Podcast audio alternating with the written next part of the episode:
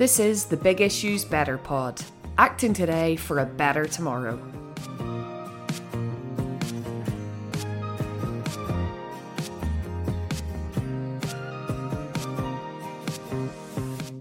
I know the show um, is heavily um, propped up by fast fashion sponsors. It creates fast fashion influencers, and the whole thing perpetuates this overconsumption and um, all the things that I'm basically against. So for me, it was like a massive opportunity to bring um, just a, some something new and something fresh to um, to that viewership. When he appeared on Love Island last year, Brett Staniland was shocked at the amount of fast fashion available to the contestants. A campaigner for sustainable fashion, he worried about the environmental impact and the working conditions that lay behind those cheap clothes. Responding to similar concerns, this year the show has swapped their fast fashion sponsor for pre loved clothes from eBay. On today's Better Pod, Brett explains how dressing ethically can be both fun and affordable. I'm Laura Kelly, the Big Issues Future Generations editor. I lead a team of exciting young journalists from backgrounds that we don't normally hear from in the media. Hi, my name is Jade Kabaki and I'm part of the Future Generations team. I was born in Ireland, but I'm from Congo. I've always been interested in the field of journalism.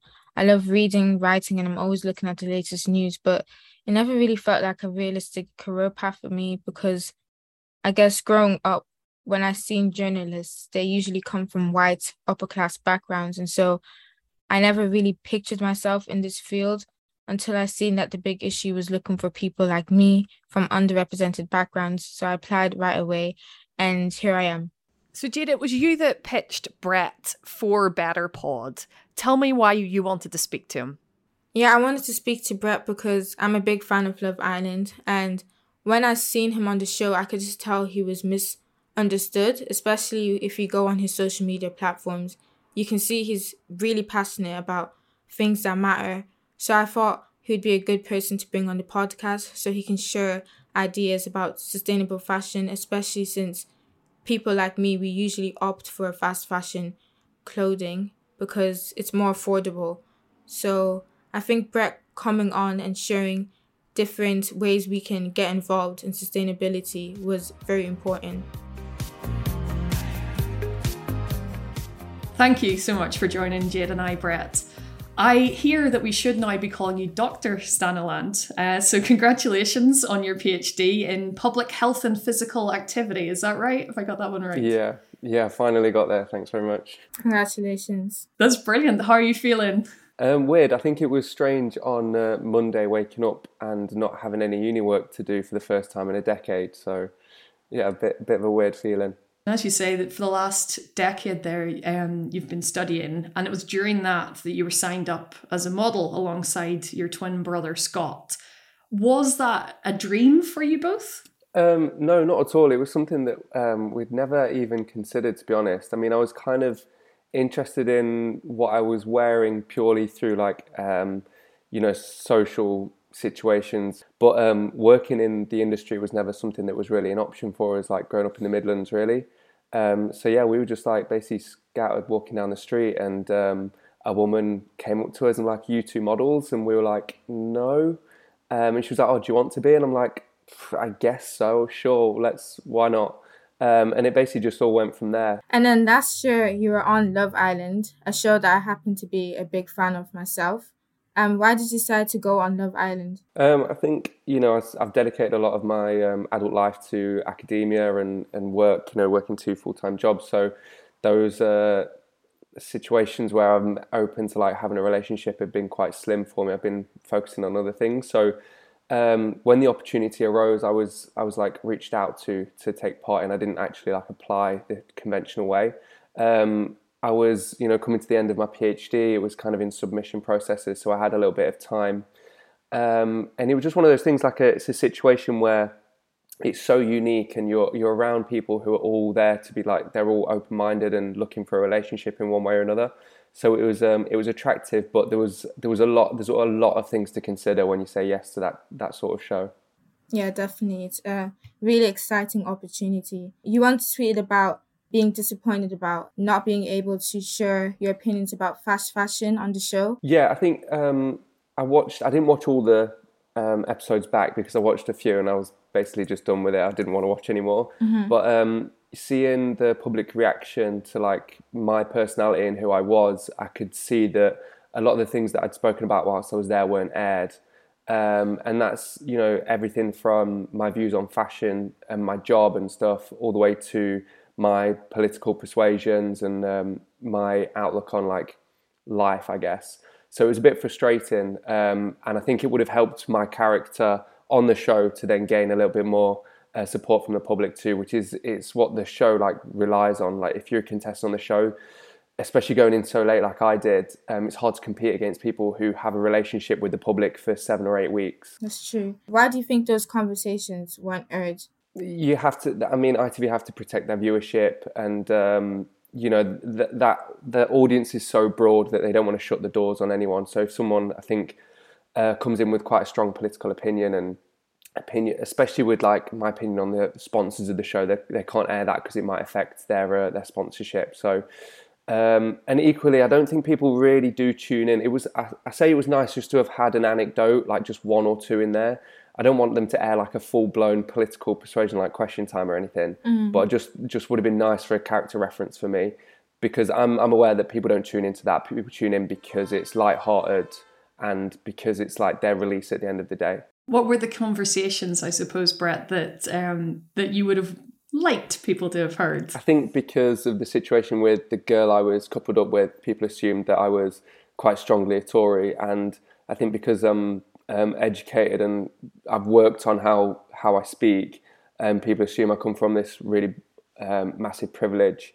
Um, so there was there's a few sarcastic comments I made about the Tories whilst I was there, which I would have liked them to wear, but obviously understand why they didn't. Um, one's about Boris um, and you know misogyny and homophobia and Islamophobia that um, i understand totally why they weren't aired. Um, and then you know it just I think it would have helped with the dynamic with me and Priya as well because I think when people who watch the show like oh you know you actively pursued um, someone who's a strong conservative voter or whatever it might have been and I was like oh they they clearly didn't air all the conversation then so just little anecdotes here and there. I see. How would you respond to critics who wonder why you would go on a show like Love Island, seeming as it promotes a lot of fast fashion? Yeah, I get this. I get this quite a lot on um, on social media, and it's like you know, if I feel so strongly about sustainable fashion, why would I go on the show in the first place? But um, obviously, I didn't accept any of the clothes, spon- like the sponsors' clothes. Um, they um, they will basically provide you an entire wardrobe if you want one um, for like several weeks, and I didn't accept any of that. I didn't um, I didn't take part in any of the promo for it, and that was something I was really adamant on going in.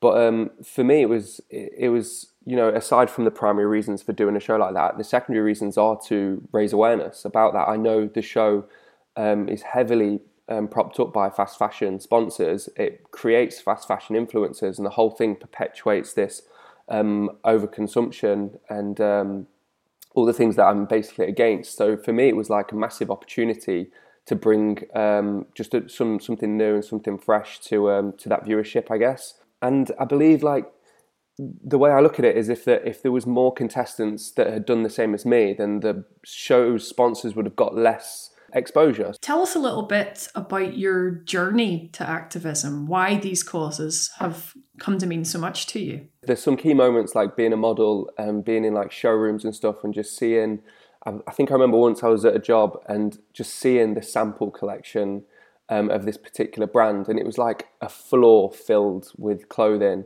And I looked at it all, and I'm like, none of this is even being sold. None of this is even in the store. Um, it's literally just a sam- just a sample set, and there were so so many clothes. Um, my interest, I think, came really comes from my dad and my granddad in um, looking after things and mending things, and you know the, the real art and craftsmanship behind behind shoes and behind garments um, is something that really interested in me. Was interested in me. Um, my dad's an engineer. My my grandfather was um, was like a painter. Both really skilled at what they did. Um, and you know they, they would buy a pair of shoes and keep them forever and they'd repair them and look after them and polish them and I love all of that so when uh, I think my entry point into the industry was really at the start or like halfway through the boom of fast fashion. And so seeing clothes that just had no craft at all, um, that were viewed as disposable and all of that. That was a journey that I went on just during through my work um, and experiencing it firsthand. Um, I've never been someone who's like purchased loads and loads of clothes, but I can definitely see it in, in my friends, and so I start to question all of that.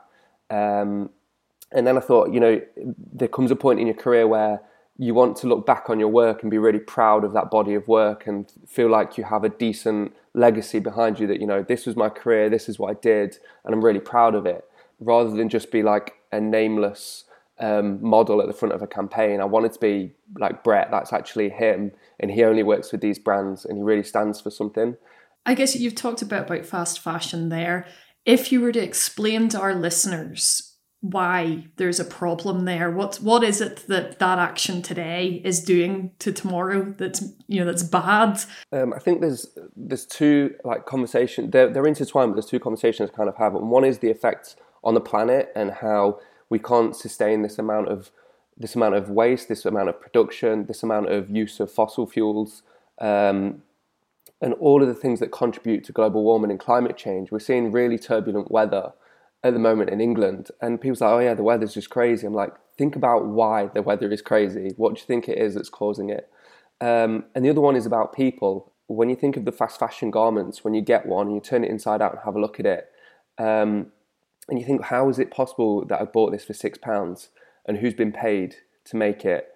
Um, and what are, what are their what's their situation? Um, there's some there's some really good documentaries. One is a few years old now from Unreported World on um, the Citarum River in Indonesia, and um, the people who live on this river work at the textile factories that make all the clothes that we wear, and they are actively polluting their own water source.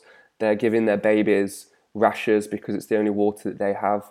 Um, lots and lots of health conditions, and again, they're not being paid fair living wages. They don't have a good quality of life all for for the one thing that you they can make you a six pound shirt or six pound dress. So there's a people conversation and an environment conversation which are which are used to try and like get people um, you know to care. That's the bottom line is we just have to make people care. You hit the headlines for your protest outside of a fellow Love Island star Molly-Mae. Can you tell us about the protest and why you took the stand? Like regardless of whether I was on Love Island or not, I would have still been there. Um, a, a couple friends, so Venetia La Manna, she's a she's a great friend and a really good um, activist in this conversation. Um, and it's you know the the Pretty Little Thing runway show runway show was the first opportunity that we've had to like actively get together and uh, protest something in the UK. It's the first fast fashion runway show um, in the UK. I think they did one in 2019 in in America, but it's the first time it's been in London. And you know, Boohoo are one of the worst uh, brands on the planet for overproduction and um, the treatment of their labor force. So this was um, this was a big opportunity for us because you know again that audience is the audience that we need to target to try and help educate and um, show them the actual exploitative practices of the brands that they uh, they're buying from. You know, obviously the fact that I was on the same show definitely helped with the uh, with the exposure of the protest, which I was really grateful for. Um, and the response was good. Like 99% of it was good. Obviously, I got a lot of trolling um, as a result, but it's part and parcel of of, uh, of all of it. I actually agree. I've seen a lot of trolls talking about the fact that you're doing it for attention or out of spite for Molly-Mae. So, how would you respond to people who are saying that? I don't really know what attention it is that I'm trying to chase or clout that I'm trying to chase. Um, what Molly-Mae has, and it's not. I know people, the press will always put our names next to each other because of the show or whatever, but. Um, I don't really want anything that she's got. Like the brand deals that she has, I don't want. I've never wanted them either before um, I did the show. Um, and, the, you know, the whole like clout thing, I don't think there's any like you know, environmentalists aren't the most liked people anyway, so I don't really know where that would that would go as such. But um, it's it's a really weird thing to try and like say like clout isn't something that drives me forward. I think if I went and there was no cameras there, I'd have still gone and I've still been really proud of the work. Coming up, how does Instagram fuel fast fashion, and what could be done about it? Did you know you can get the big issues, award winning journalism through your door every week? As a Better Pod listener, you can sign up to get a four week subscription to the best in news, politics, and culture for just £12. And we'll even throw in a stylish tote bag for free. Go to bigissue.com slash bigpod to find out more. A lot of the time when people think about sustainable fashion, um, they tend to think kind of charity shops or secondhand clothes. And for a lot of people who love fashion, that might not seem very appealing. So I wonder for you, how do you make it seem attractive and maybe even exciting to be involved in sustainable fashion? Yeah, I think um, you know, when you say sustainable fashion to people, they either imagine like grubby clothes from charity shops that aren't appealing, or um, like earthy toned, flouncy, like um, really drapey clothing. Um, you know, something like hippies from the '80s and all of that stuff. Yeah. Um, so it's definitely something that I'm trying to help change. I think um, it helps if you come from like a luxury element and trickle it down um, I think because the sustain the sustainable fashion spectrum is so large, like even just telling people, look, you can borrow something from a friend, and that is in the conversation of being more sustainable than buying something new, um, as well as buying things that are timeless and creating um, a style that yes has elements of your personality in, but you have like this staple set of clothing which you know lives with you and it's part of you um, for much longer than you know one or two wears. Um, the rise of like you know, uh, Vestiaire and Vinted and these um, secondhand platforms is really good for it as well.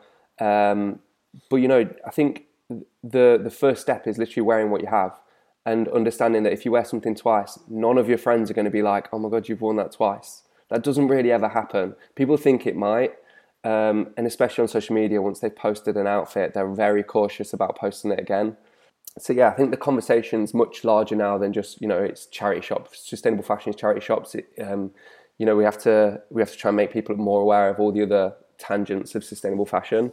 Um, but the bottom line is, and I said this to like, there's loads of brands that reach out. You know, like we're thinking of starting a sustainable fashion brand, and we've had this crazy innovative new material that we're working with. And I'm like, the bottom line is, it has to be cool. If it's not cool, no one's going to care about what it's made from or where it's come from. Um, it has to be in line with you know what that person wants anyway. It just has to so happen to be a more sustainable option. I'm, I'm going to ask you a question now, and I, I feel like you've kind of half gone to it because you talked about borrowing your friends' clothes and you've talked about wearing the stuff that you have.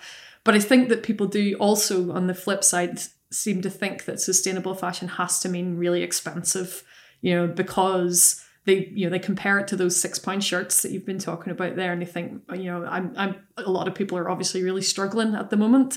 So they might think I, I just can't afford to do that. That's one of the things that's just going to have to slide for me because I haven't had that pay increase or I'm trying to live on a restricted income.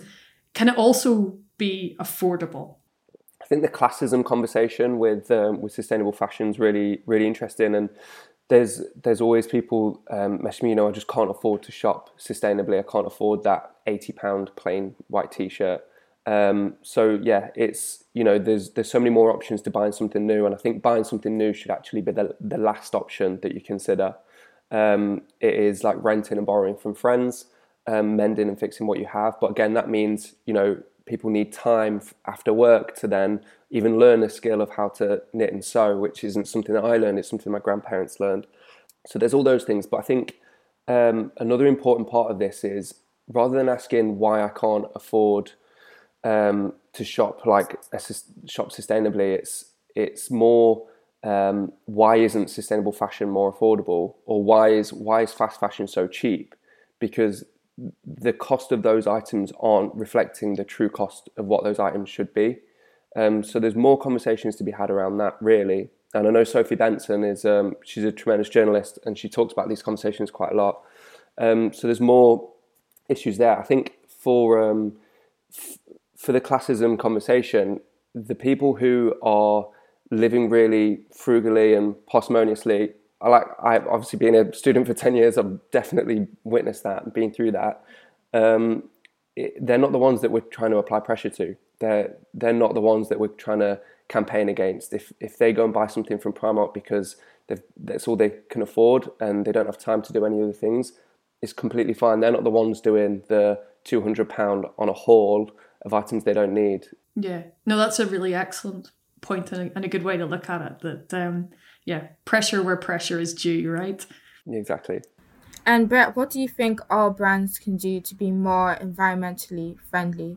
I think there should be a massive amount of pressure um, from legislation that they shouldn't be allowed to make anything from virgin materials. Um, whether it be plastic or natural materials, there has to be much more recycled and regenerative uh, materials included in collections or in offerings, whatever it may be. Um, they also need to be designing not just an item, but designing the whole life cycle of the clothing. So there needs to be an initiative right from the sourcing of the materials all the way through to right when that person's done with it, what can we do to help the consumer rather than put all the pressure on them to either fix it or recycle it themselves. I think another big one would be Instagram as well. Like social media is such a big player in uh, the fashion industry, and I really believe that you shouldn't be able to shop on these platforms because that's not what they were intended to do. Um, I think you should be at least four or five clicks away from buying something rather than watching a story, swiping up and adding to a basket. Should not even be possible, I don't think. Um, so yeah, there's there's a few. I think the responsibility element has to be on them. It can't be all on the consumer, and I think to be involved with that is is legislation and some government intervention.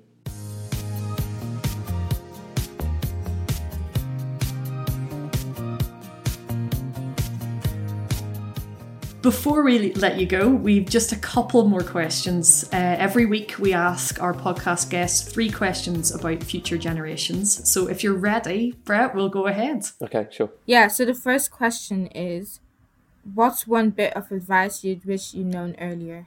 I think it's probably a Dieter Rams um, proverb it's less but better. And that can be, that's transferable. If someone just says less but better, that could be with absolutely anything that you do, whether it's your buying habits, or whether it's your designing process, um, or even just like in your house, like think having less but having better things is um, is such a good ethos to kind of in, ingrain with with everything that you do. What's one piece of art that gives you hope for the future? A friend at Aja Barber has a brilliant book called Consumed, and I it's such a great reference point for the industry that I work in and I would recommend it to everyone, whether you're entry level or you know really deep dived in the in the sustainable fashion conversation.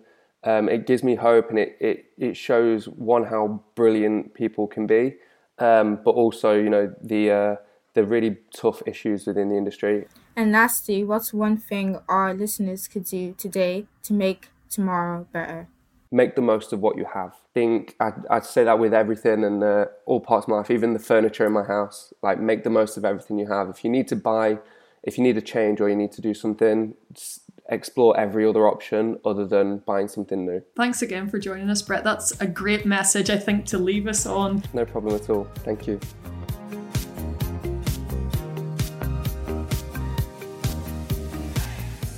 Thanks for listening to Better Pod. If you'd like to support us, please subscribe, leave a review, and tell your friends. We're relying on word of mouth to bring people into our conversation and to help us all discover how we can act today for a better tomorrow.